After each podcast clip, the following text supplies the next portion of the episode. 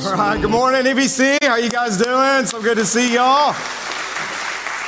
That is called getting busted, right? And the walk of shame. How many of you can relate to Denver, the guilty dog? You ever done something that you regret? You've maybe said something that you wish you wouldn't have said. You messed up in some kind of way. You wish you could go back and take something back and get a do-over. Anybody relate to that? I know that I certainly do. I've had some I've had some doozies in my life, as I know that many of you have as well. And how about anybody love game shows? I love game shows. And uh, one of my favorite game shows is this. I love Family Feud. I love whenever these families square off. And uh, especially uh, lately, you know, if you ever watch, Steve Harvey's hilarious, whatever you watch, the faces that he makes. If you don't know what Family Feud is, okay, this is what they do. Two families square off. They ask a question. They surveyed a bunch of people to get the top answers. And on a recent one of these shows, this was the question Name, uh, uh, name something that comes after the word pork. Okay, we're gonna play along. I want you to turn to the person next to you. You say your top answer. Go and do that right now. What is a word that comes after the word pork? All right. What were some of your answers? Okay, you've got uh, you've got the number one answer was chops. Okay, anybody get that one? Uh, you got pork rinds. I bet your answer, you got yeah, pork loin, pork butt, whatever, it, pork shoulder, whatever it is. Okay, I bet it was your answer, although maybe it was, uh, wasn't what someone from the Brown family said. You know, where they get up there and they put their hand and he asks a question and he does that, and then you just spout off what you say. Well, one guy, his answer to what name a word that comes after pork, his was cupine. His was cupine. I heard you get that. Okay coupon. And the best part of Family Feud is whenever you see this look, okay? This is the look that you get right there. Whenever you give an answer that's not right, that's why I like watching that show is you see Steve Harvey's face or whatever. And, and he lost it. Steve Harvey lo- loses it. The families lose it. It is dumb answer that he gives. Even the guys like, I cannot believe that I said that. And you know, we probably all have these things that we've done or, or we've said in our lives. We relate to, to Denver, the guilty dog, or maybe we, we're going through life. Some of us, we're, we're going through life kind of with the walk of shame. And there's some things that maybe we've done in our past that we kind of regret. We wish we could get a clean slate. And, and that's, those are some light-hearted kind of examples. But I know for some of us, there's some things that seriously, whenever we look at some things that maybe we've experienced in our life, we have some deep regrets and we walk through life with some shame. We walk through the heaviness of a, of a lot of guilt in our lives. Maybe for you, it was the moment, if you're a parent, how many parents do we have? All right. Any parents of teenagers? Raise your hands. Okay. Uh, maybe your, your teenager, they know the button to press they, they set you off. And, and in that moment of, of being angry, you said some things that, that really you wish you could take back. And maybe there was some wounding that happened in that. I know I've messed up in a big way at, at some point where I've, uh, because I've, I've, I've had teenagers, I have one right now. And so maybe you've experienced that. Maybe you're the teenager though. Maybe you've done some things that you really have brought some pain in your parents' lives and you've kind of carrying some guilt about that. Maybe for some of you, it was while you were at work and uh, people started talking bad about another person. You're a believer. You know we shouldn't participate in gossip, but instead, instead of shutting it down, maybe you just kind of fueled it a little bit. And you said some things you're like, man, I wish I wouldn't have said that. You walked away under conviction. You felt maybe some guilt over that. Maybe for you, you were on the internet. You were, you were just kind of minding your own business business, an image comes up, and you know that it's not something you should be looking at, and instead of, of turning away from that, you click, you engage. The next thing you know, you went down a trail of some things that you shouldn't have been looking at, and, and, and we've, maybe you've messed up like that. I could go uh, in a room this size, I could go down a whole incredible list that I think we all could relate to in one way or another. Eventually, I'd probably land upon whatever it is that's something that was in your life that was a mess up and, and there was somewhere that you blew it. And, and you've been carrying maybe at some point, there's some people that, that, that they carry a guilt and they carry a shame in their life and they can't seem to move past this. We can so often get stuck in this place of shame and stuck in a place of guilt. And, and there are a lot of different responses to that that we're going to talk about today. The truth of the matter is, everyone here is messed up. And, and we've all blown it at some point. We've maybe tried to fix it in certain kinds of ways, and we carry ourselves in a different way. How do we respond to these moments of brokenness in our lives? How do you respond when you got it wrong and you want to make something right? Well, we're in this series called Broken Pieces. And last week, I, I took us down a trail of really working through this whole issue of bitterness and some resentments that maybe we can carry. Someone wounded us in some kind of way, and it brought brokenness in our our lives. And we talked about forgiveness last week, and we talked about moving through that. And I know that was a powerful moment for some of us, and we're going to continue in that path maybe next week and in the coming weeks. But this week I decided, in fact, I had a whole other message planned, but the Lord led me in a different direction. Because here is what I know there are a lot of times that when we struggle with being unforgiving, and maybe someone has wounded us, and, and we talked about grace and we talked about what forgiveness is and what it's not, many times for those of us who can't seem to move past grudges or we can't seem to move past some resentments, and we carry those and we're, we're heavy with those kinds of things in our life, many times an ungracious person is often a person that is an ungraced kind of person where we haven't quite maybe understood God's grace in our own lives. And, and so we don't maybe feel forgiven, and so we have a hard time forgiving other people. And so this is the direction we're going to go today. Uh, I, I felt like the, the, just in talking to people that I know that sometimes we get stuck with some unresolved guilt, and we carry ourselves, you know, with this weight of this guilt. It can be paralyzing for some of us. For some of you, you've not been able to move into some relational intimacy, maybe in your marriage or with some friends or whatever, because there's something that has, has, has paralyzed you, maybe with some guilt or some resentment, some kind of brokenness from your past, something that maybe kind of haunts you today and you've battled with this, what we're going to do in the next few minutes is I want to take a, a look at, at normally what a lot of us will do when we feel guilty, some things that we are prone to. Uh, I also want to talk for a few minutes about what God would like for us to do whenever we have wronged Him or we have wronged someone else. How should we handle that? And then we're going to talk about how to be free from the guilt that many of us can carry in our lives. And that's going to be a freeing thing for some of you today. I don't have time to take you through the entirety of the story of King David. But if you know anything about his story, it's so powerful. You know that he, he really came from, from nothing. He had a group of brothers who were all ahead of him. He was kind of the runt of the litter, so to speak. And, uh, but he was anointed as the next king of Israel. Saul was the first king of Israel, and he had the look of a king, but Saul had some brokenness in his life. If you know David's story, that you know that David eventually rises to the place from kind of nothing to this great place of power. But in that process, he goes through a lot of brokenness. He experiences betrayals. He experiences things that, w- that could potentially cause resentments in his life because because Saul, on many occasions, who he served, tried to murder him. And so David was hurt. He spent time in the wilderness, and God was working on him and developing his character. David eventually comes to a place of being the king of Israel. He's a mighty warrior. He is looked up to, and here is how he is described as a man after God's own heart. That is how David is described. And it's an incredible story when we read this, and I love the transparency of God's word when it shows us that now that He is ruling over Israel and all is well in His life, uh, that somewhere along the way, this man after God's own heart, what does he do? He gets off track. You know, every time I read that, and David's story, it's a sobering thing for me because here's what I realize that if David could mess up, what does that say about us? We are all prone to failure.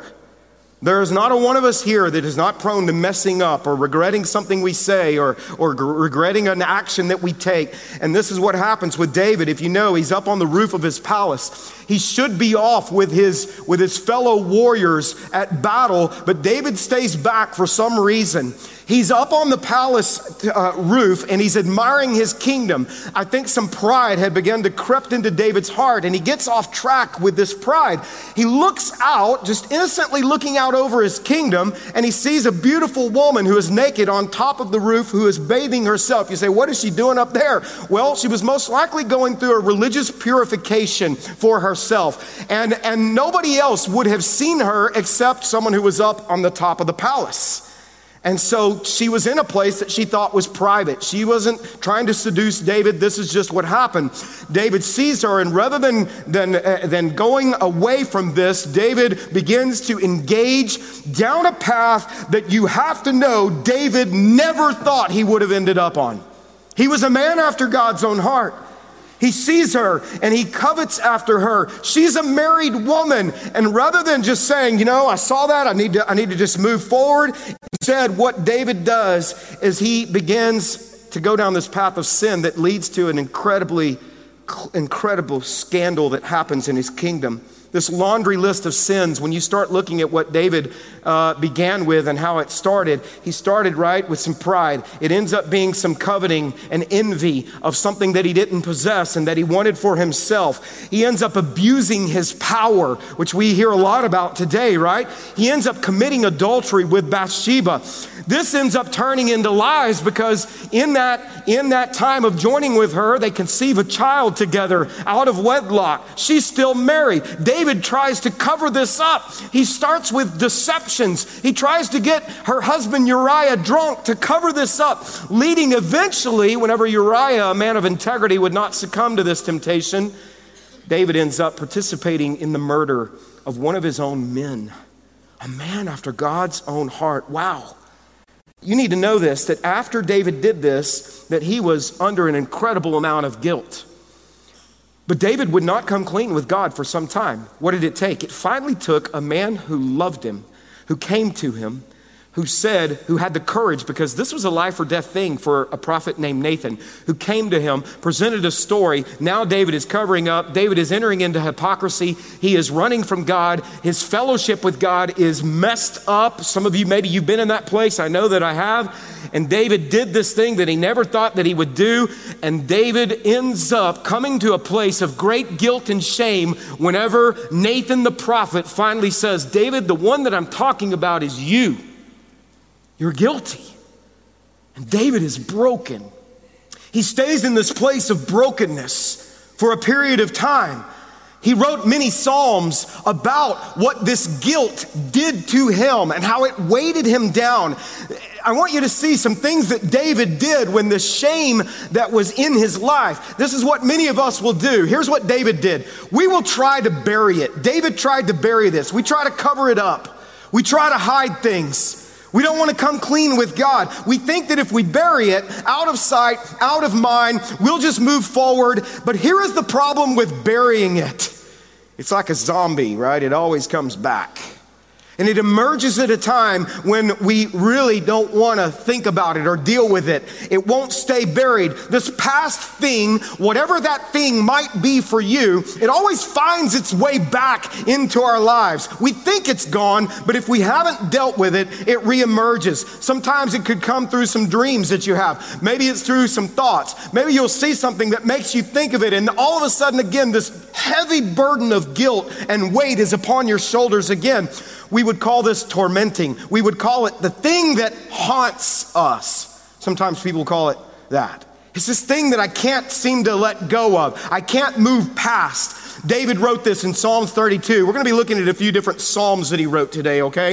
And he said this He said, When I refused to confess my sin, look at what he describes. My body wasted away. I groaned all day. Day and night, he's talking to God. Your hand of discipline was heavy on me. My strength evaporated like water in the summer heat.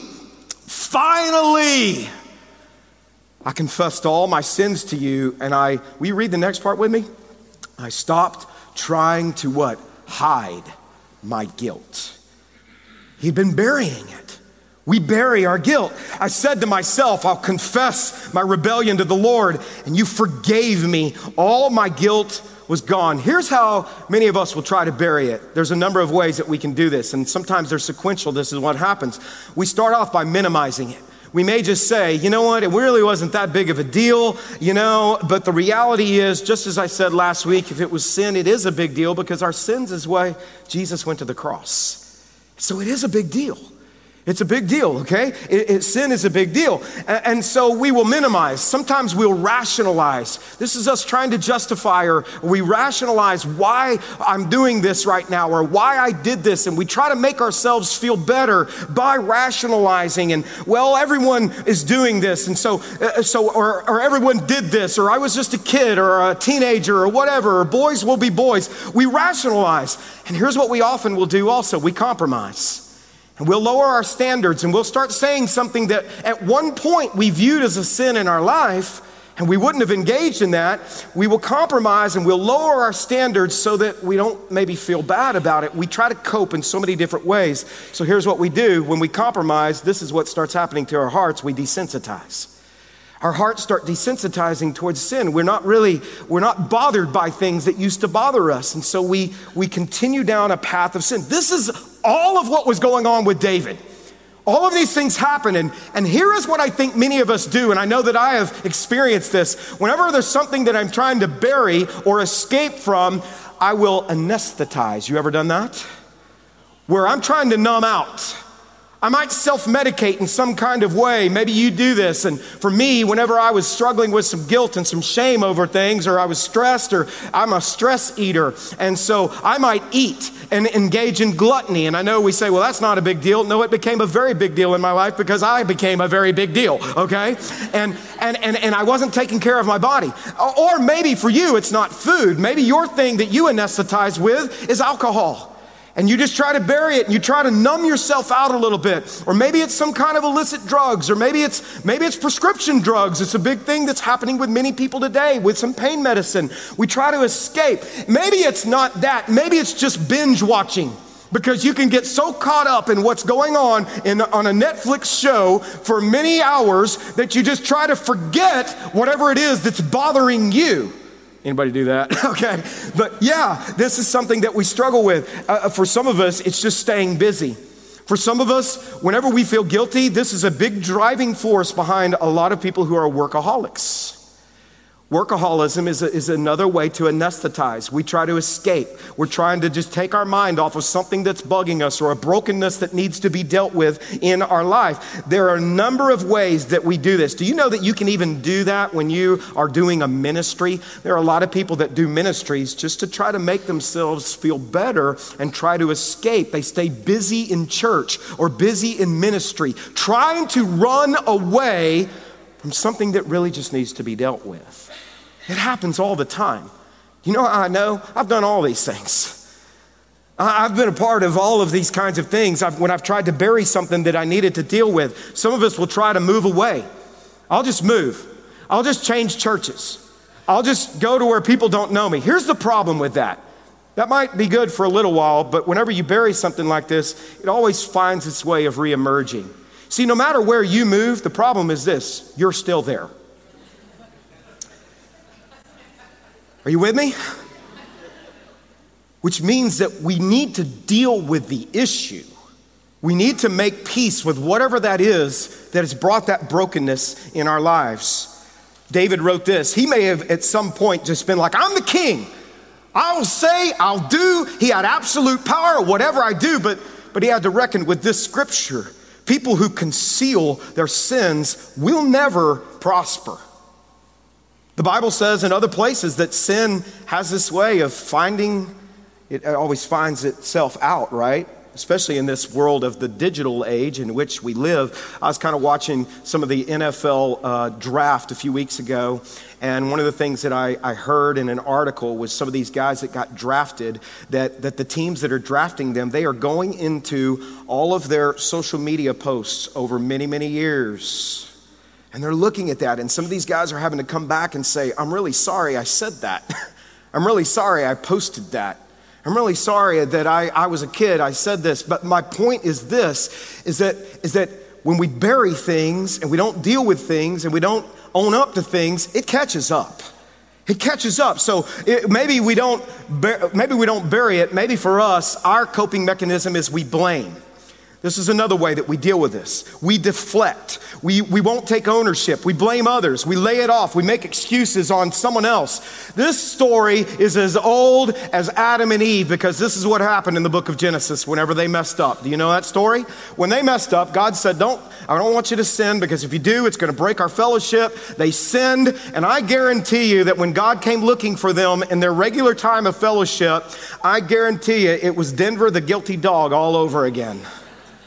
One of them was there. You, did you like the part in the, where he said to the, the, the other dog, he said, and you let it happen. you sat here and you let it happen, right? If you know the story of Adam and Eve, won't take much time here, but you know that they sin. God comes looking for them. God says, Where are you? God knew where Adam was. He wanted Adam to admit where he was. He had moved away from God. And what does Adam do? He doesn't say, God, I'm sorry, I messed up, I blew it. What does Adam do? This woman. And then what does he do? That you gave me. He blame, he throws Eve under the bus with much quickness, doesn't he? And then he blames God. You, God, gave me a defective woman. I didn't get a choice in this woman. She was awesome whenever he first saw her, but now, right, you're the one that made her. We blame. This is so typical in our society today. We blame everybody else. Nobody wants to own things whenever we blow it, right? We have this sense of entitlement that, I mean, we, we do this for our kids, we do it for everyone, right? We blame. But here's what the scripture says this happens a lot. People ruin their lives by their own foolishness, and then they're angry at the Lord. A lot of times I sit with folks and they're telling me things, and again, I love them. I have, I have compassion for them because I've done a lot of the same things that they've done. I don't judge them. But sometimes people are mad at God, and, and I can look back and hear them tell their story, and I'm thinking, yeah, but there was a decision you made somewhere along the road that kind of, that kind of blew it. We, we blow it. We all mess up, okay? We're not immune to that. We bury it. We blame it. This is what a number of us do as well. It's another coping. We beat ourselves up. Many times we beat ourselves up so much. Uh, the reason we do this is we're trying to make ourselves, we're trying to atone. We're trying to make ourselves feel a little better. So we will beat ourselves up in a number of ways. Subconsciously, though, when we are beating ourselves up and we're not dealing with the shame or the guilt, what we're doing is we're taking it all internally. We're turning this inside. And I want you to know the scripture says it has an impact upon us in a number of ways. It impacts us spiritually. Our fellowship with God is messed up when we, when we won't deal with this. It ends up oftentimes impacting our relationships, right? It ends up impacting us mentally when we feel guilt, so much guilt, and, and, and so, so many times we can just, uh, it can uh, impact us with anxiety and with depression and things of that nature. But I want you to know it also can impact you physically. You know, there was a study that I saw that there were doctors, many doctors, that said that there are a number of people who have inflamed their illnesses for two reasons. Number one, there are resentments that they are carrying that they will not forgive and let go, they won't move past, so they're doing damage to themselves physically. And here's the other one it's guilt that they carry. And they carry so much guilt. Listen to what Proverbs says, or excuse me, uh, to what David says in Psalms. He says this because of your anger, my whole body is sick. It's sick. My health is, what's the word? Broken. Broken pieces because of my sins. My guilt overwhelms me. It is a burden too heavy to bear. You know why? You're not made to carry guilt. We're not made for that. We're not equipped for it. He goes on and he says, I am bent over, I am racked with pain all day long. I walk around filled with grief. Do you know what it sounds like to me? It sounds like some depression. And I, I want to be clear. I'm not saying that all people who battle with depression, which I have, and I've been very clear about that, I'm not saying that, that there are times where there's a chemical thing that's going on in our brains, but there are also some times where it's not that. And there are times where we won't deal with some guilt. We won't deal with some resentments or whatever, and it catches up with us. He goes on, he says, I'm bent over, I'm racked with pain. All day long, I walk around filled with grief. I think he's saying, I can't even get out of bed sometimes. A raging fever burns within me. My health is, there's the word again, what? Broken. And this is what happens when we don't properly deal with some, some hurts or some guilt or some mess ups from our past. Here is Satan's strategy. You know what he'll do? He minimizes the temptation in the beginning. Oh, it's not that big of a deal. And then whenever we mess up, and we do, he maximizes it. And he comes to us and he says, That's your identity now. That's every, and it, it, it blows. He is masterful at minimizing and then maximizing. This leads to all kinds of broken pieces in our lives brokenness, shame, all of these kinds of things. These are ways we typically deal with these things that are unhealthy, but there's a way that God would say, This is how I want you to deal with this. If you are carrying this guilt and this shame, God says, I want to show you a pattern of how to begin to work through this, of how to be free. I, I, I want you to know the reason we're doing this series is we want you well. We want you whole. We want you free. We want your relationships to flourish. We want you to flourish in, in, in, your spiritual relationship with God and with other people, right? We want you to be well and whole, and so does God. So here's how we begin to process this. If you have been dealing with some guilt and shame, here's what you do God says we start by admitting it. We admit it.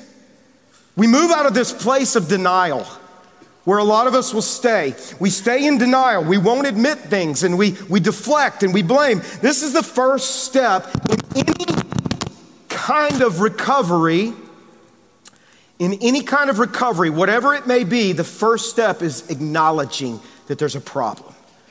It's admitting it. It's getting right with God. It's saying, God, I'm not going to ignore this. I'm not going to run from this. I'm not going to blame. I'm going to take responsibilities. You're saying, you're coming before God and you're saying, God, I blew it. I messed up. I'm really want to, I, I want to stop deceiving myself. Listen to this. If you, if you don't stop deceiving yourself, you're going to continue to defeat yourself. You self sabotage when we won't come clean. David, confronted by Nathan, was until that point, he was miserable. You, these Psalms speak so clearly of this. He was living in denial. He justified, rationalized, became desensitized to it. He anesthetized. He finally comes to a breaking point. And what I'm hoping and praying is that for some of us who have been battling with this, maybe today's your breaking point.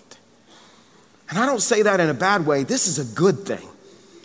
When you finally hit kind of rock bottom, and you come to the place of saying, God, I'm ready to do business with you. He comes to a breaking point. You know what's so beautiful about this? Is that whenever he is confronted by the prophet Nathan, what I want you to know, and you'll see in this next scripture, is that God wasn't trying to condemn him and, and was angry with him and trying to hurt him and punish him.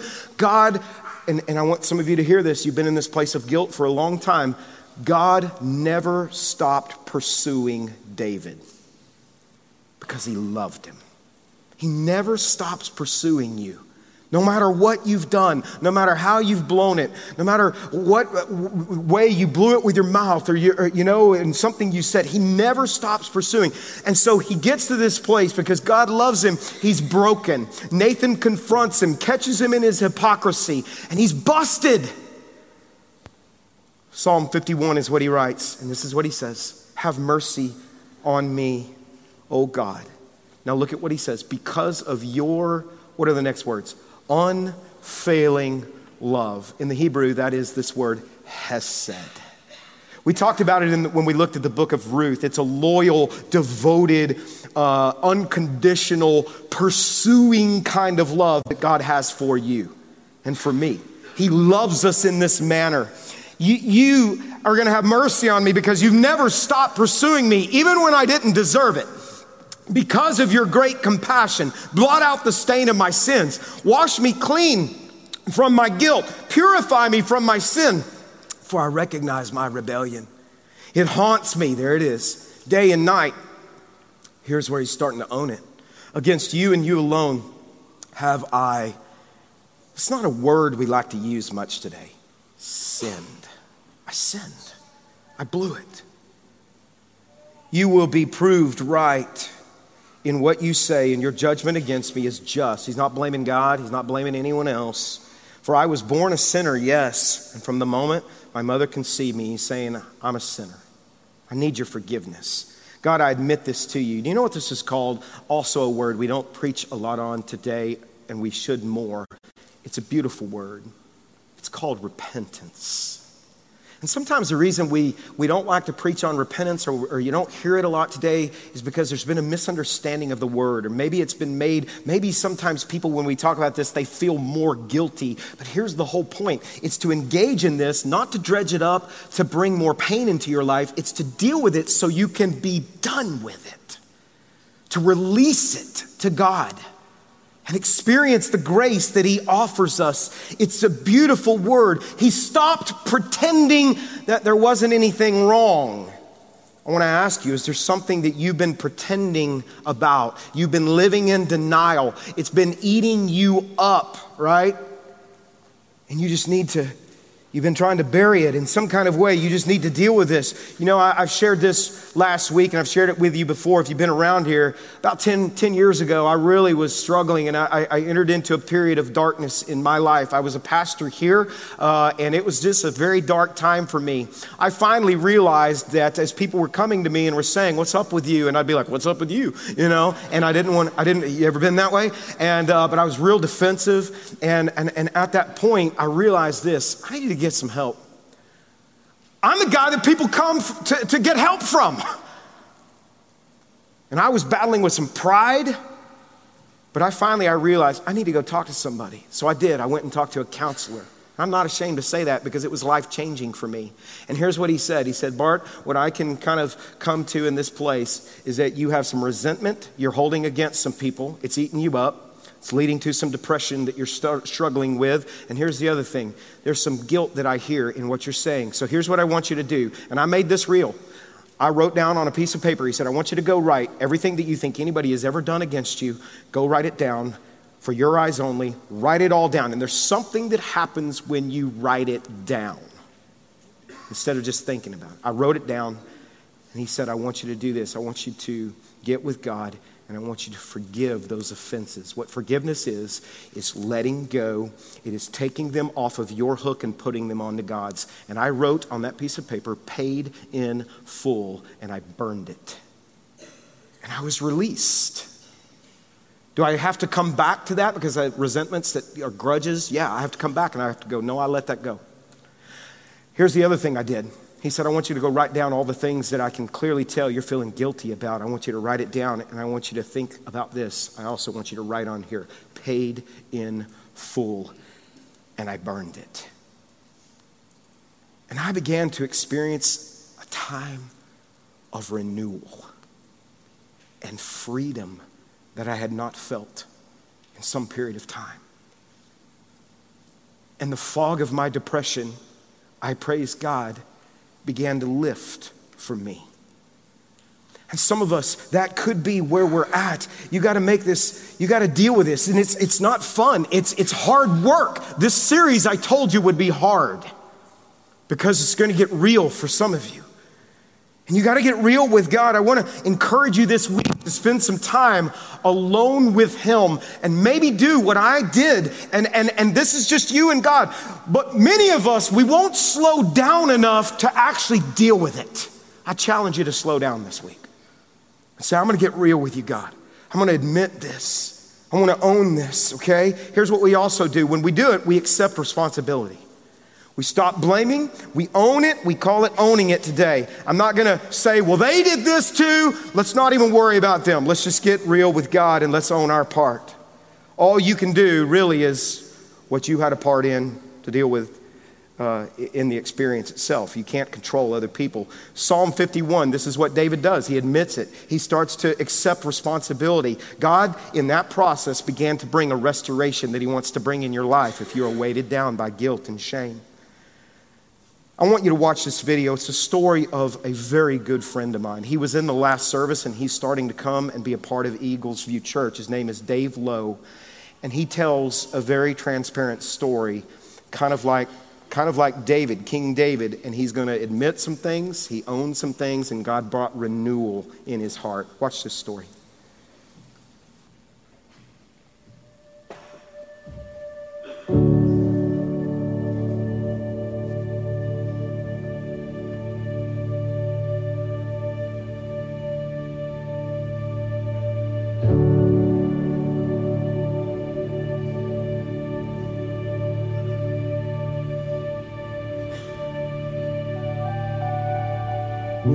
Uh, my name is David Lowe, born and raised in Fort Worth, Texas. Halloween, 1957. I think uh, I had a pretty normal childhood. Family was moderately dysfunctional. I think that's a fair statement. Um, I grew up and was a high school sweetheart, just like just about everybody did in high school. Felt a lot of pressure after school to, to marry her. And I did. We lived together in marriage for about nine months. Um, I just didn't have the feelings that I should have as a husband. And uh, she was also pregnant. That's where it gets tough. Uh, I talked her into getting an abortion so I could leave the relationship clean, and not have responsibility left behind. Little did I know that I'd put myself in quite a jail. Years passed, running wild. I got uh, married in 1982. Uh, still married to the same girl. About 15 years in our marriage, we were having difficulties. And at 38 years old, I began to dabble with methamphetamine. So after two years of that, and nearly losing my family and everything else, I went into uh, recovery. 60 days later, I came out clean. And uh, I knew something was still wrong inside of me that that program in itself didn't cure anything. So I checked into a church one day. The bricks didn't fall like I thought they would when I walked in. And uh, in the year 2000, I was baptized. I immediately began working in recovery ministry, healing ministry, and water ministry. I think uh, the difficult part was, even though I was walking and felt like everything was going well, I had this uh, constant pain so um, I was watching on TV, and there was a lady protesting uh, abortions, and she was the same one that earlier, decade earlier, was protesting for abortion. So I was a little outraged at that whole thing, and I was looking at my children on the couch, and something, somebody was missing.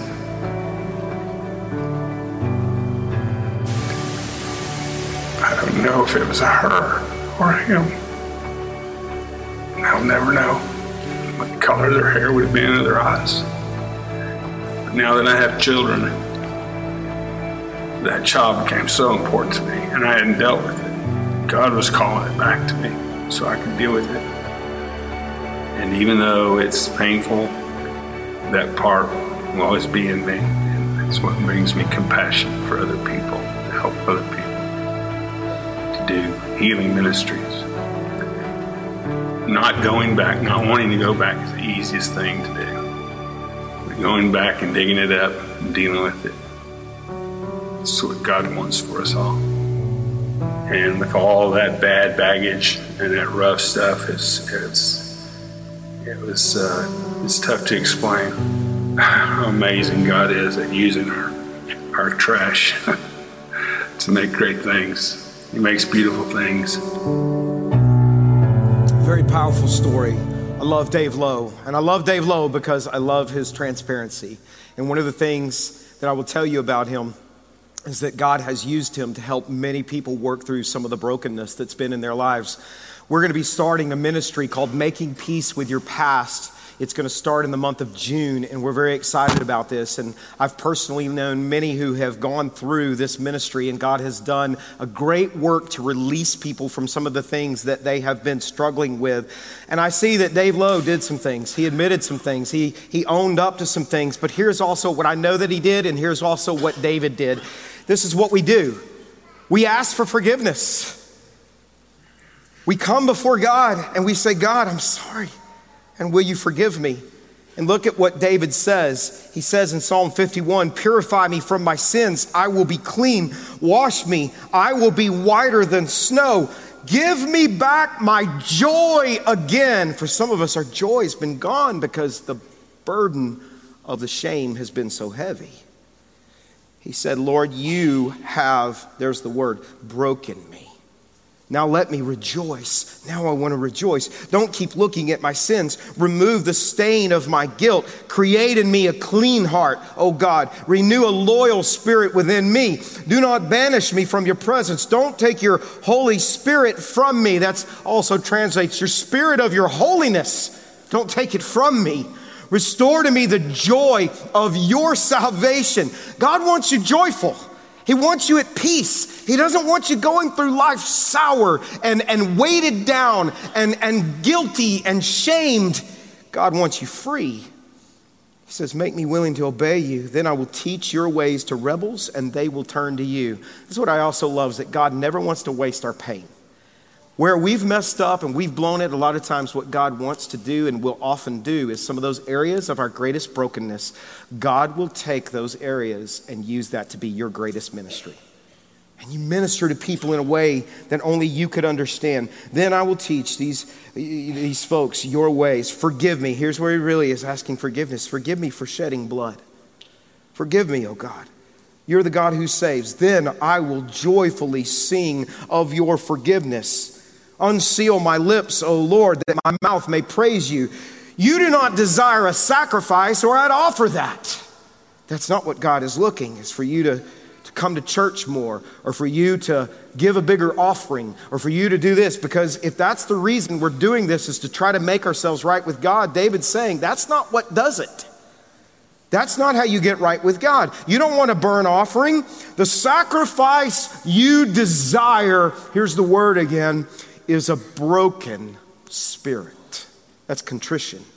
You will not reject a broken and repentant heart, O oh God. Then you will be pleased.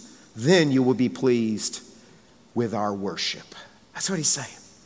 Our worship when there's integrity, when there's brokenness there when we're saying, God, I'm coming clean with you, I'm getting right with you. This is such a powerful moment of promise that David is clinging to. What David is doing, and what I urge us to do, is he's going to the place of clinging on to the promises that we know of God's character.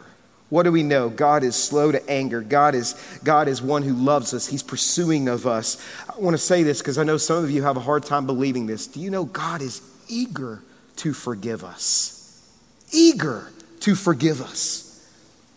He's not like wanting just with his arms crossed, I can't believe you. God is pursuing us because he wants us in this deep relationship with him that we're made for. David says, Psalms 32, I confess my sins. He's admitting it. I'm deeply sorry for what I've done. He's taking ownership.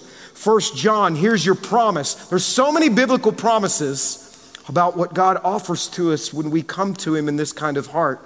If we claim we have no sin, we're living in denial. We're only fooling ourselves, not living in the truth. But if we confess our sins to Him, He is what, church? Faithful. He's just to forgive us of our sins and to cleanse us from some of the wickedness in our life. Is that what it says? All. You know how all translates? All. It's profound, I know. Oh, everything.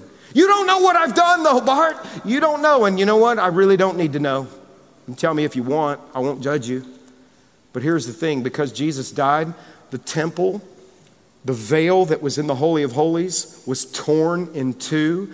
And do you know that now we have direct access to God? You don't have to go through a priest or a pastor to get to God and talk to Him. Amen? You have direct access, and so do I. You go to God today. Go to God with whatever it is that's been on your heart that you haven't been able to get past. Rely, remind God. You don't have to remind Him because He's forgotten, but just say, God, I, you, you said you're faithful and just to forgive. I come to you and I confess. Here's how Jesus forgives a repentant person it's instant. He doesn't say to you, mm, let me think about it a little bit. I'll get back to you on that one. There's instant forgiveness. He forgives us completely. When he died for our sins, all of our sins were included on the cross, past, present, future. Colossians, I love the way the message reads in this. It says, When you were stuck, maybe that's you, in your old sin dead life, you were incapable of responding to God. God brought you alive right along with Christ. Think of it. Here's what he says All sins forgiven, the slate wiped clean. That old arrest warrant canceled and nailed to the cross of Christ. Amen? Folks, this is why grace is so amazing. It's scandalous. Repeatedly, this is how He forgives us. Repeatedly. Have you ever messed up on the same sin more than once? Do you know what I've done in those times? I've allowed the enemy to put a wedge between me and God when I've blown it, and then I, I feel embarrassed to come to God again and say, Father, I've blown it again. I'm messed up. And, and, and I want you to know that is shame that the enemy uses to keep us out of making things right with God. Right? I, I like to think of myself as a pretty good dad. Um, I love my kids. There's not anything I wouldn't do for them. And I'm telling you, as a flawed father, and I know many of you are parents, as a flawed father, that if my child, when they blow it and they come to me, and it's even on something that they've messed up in the past, when there's brokenness there, and if Luke or Trinity came to me and was like, Daddy, I messed up, I'm struggling so much right now. I'm telling you right now, I would never turn my child away. And I know that many of you are the same kind of parent right? And we have a perfect Father that will never turn us away. When we talked about forgiveness last week, Peter said, How often should I forgive my offender? Should it be seven times? Remember, is it three strikes and you're out? Is it seven times and you're out? Is it 492 times or 491 times and you're out? Remember, 70 times seven? Here's the point God is not going to hold you to a higher standard than he has for himself. The point is not the amount of times, the point is God's grace is abounding. And he forgives us. And he loves us. And he, and he wants us restored because he wants us in this relationship with him. This is the kind of God that we serve. So he, he also forgives us freely. You can't bribe him. You can't bargain for it. You can't, you can't, and we will do this. God, if you'll just forgive me, I will do this for you. And, you know, that's a pretty good thing, but that's not what makes you right with God. Because we're human, forgiveness is our greatest need. And because Christ died for us, forgiveness is his greatest gift and He forgives us. As we close today, last week I introduced this whole uh, concept of what we're doing in this series. This is a tile that um, you're going to find outside on the front patio today. And you don't have to be a part of our church to participate in this, but what we're doing is last week we talked about the broken pieces and, and some of the areas of forgiveness that we need to work through with other people. And maybe that's what it's going to be for you. What we're going to do with these tiles is we're going to take these tiles, we're going to write on the back of these what that might be. For you, it may be a guilt that you've carried or a shame that you haven't been able to get over and it's just been haunting you. Whatever maybe some kind of uh, addiction that you're battling with some kind of struggle. This is a moment between you and god.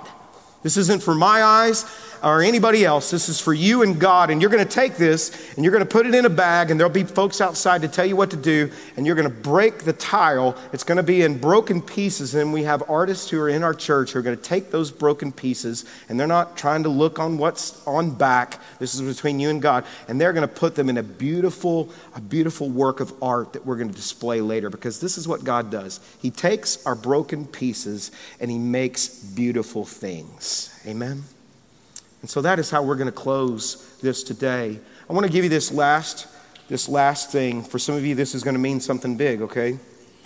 I cannot change the past. Some of us we just want to control and we're trying to control. I cannot change the past. I can only accept the things that I cannot change. And here's what we do today and ask God to help me let go and move forward. What I'm praying for many of you is today is going to be a day of freedom for you. Can we just bow our heads before the Lord? We're going to do a final song here, and in the final song, it is an invitation for all of you. I want you to know that Christ is calling you to Him with whatever it is that is your baggage, whatever it is that has been the thing that you feel shame over, or guilt, or whatever that might be. Maybe you are a person that has never placed your faith in Jesus Christ, and I hope today what you hear is that you have a God that loves you, made you for relationship. If you've never trusted Christ as your Savior, you can invite Him right now to be your Savior. Call upon Him today. Admit your need for Him. Maybe you are a believer, but the joy of your life and your salvation has been absent for so long you can't even remember the last time you felt joyful or at peace. Today, God wants to restore joy into your life. He wants you to come to Him. Jesus is calling us to come to Him with whatever it is that's been broken in our lives. And in faith, we bring it to Him And we trust that God is going to bring healing. For some of you, you just need to, to come clean with something, and God wants to forgive you. In this last song, you are more than welcome to stand and sing if you want. You can sit and you can do business with God. I want you to listen to the words of the song, and I just want you, maybe it's for you, it's just a time of prayer. So whether you stand or sit, doesn't matter to me. What I want you to do is I want you to get alone with God. Father, we thank you for your love and your grace, and that, Lord, there's not anything in our lives that's too big or too great for your forgiveness. We embrace that today. Lord, may your grace, may your love wash over this group of people today. And Lord, we sing about the joy that you restore to our hearts. We love you. In Jesus' name I pray.